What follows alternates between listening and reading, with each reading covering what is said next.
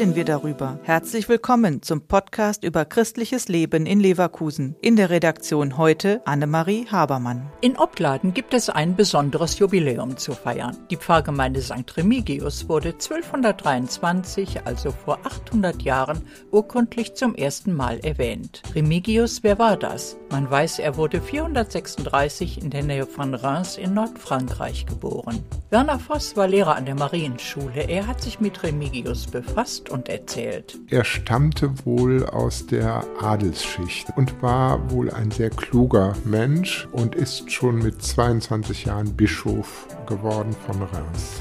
Es scheint so zu sein, dass er sanftmütig war, dass er sehr gut auf Menschen zugehen konnte, aber auch sehr überzeugt. Pfarrer Heinz-Peter Teller ist Hausherr der Remigiuskirche. Auch er kennt die Vita des Bischofs von Reims und seine Bedeutung für das damalige Abendland. Das berühmteste Ereignis in seinem Leben ist wahrscheinlich die Taufe von Chlodwig, dem Urvater aller fränkischen Könige. Und damit war nachdem der König getauft war und die Adligen sich dem christlichen Glauben anschlossen, eigentlich so ein Fundament gelegt für das christliche Abendland.